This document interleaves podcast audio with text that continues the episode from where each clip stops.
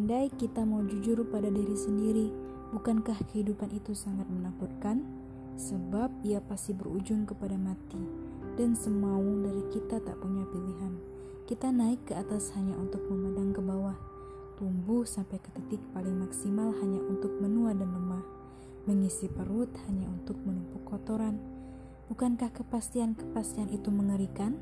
Sekuat apa pun manusia, di satu waktu ia akan disuapi oleh orang lain, sebagaimana ia disuapi saat ia lahir. Bukankah semua itu mengkhawatirkan? Bukankah semua itu terlalu cepat berlalu bila hanya untuk dunia ini?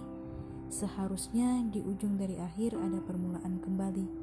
Aku makhluk yang dimanja dunia, dipeluk sahwat ragawi, terus-menerus berusaha mendiamkan akalku yang terus berteriak, mencari jawaban atas semua kepastian itu.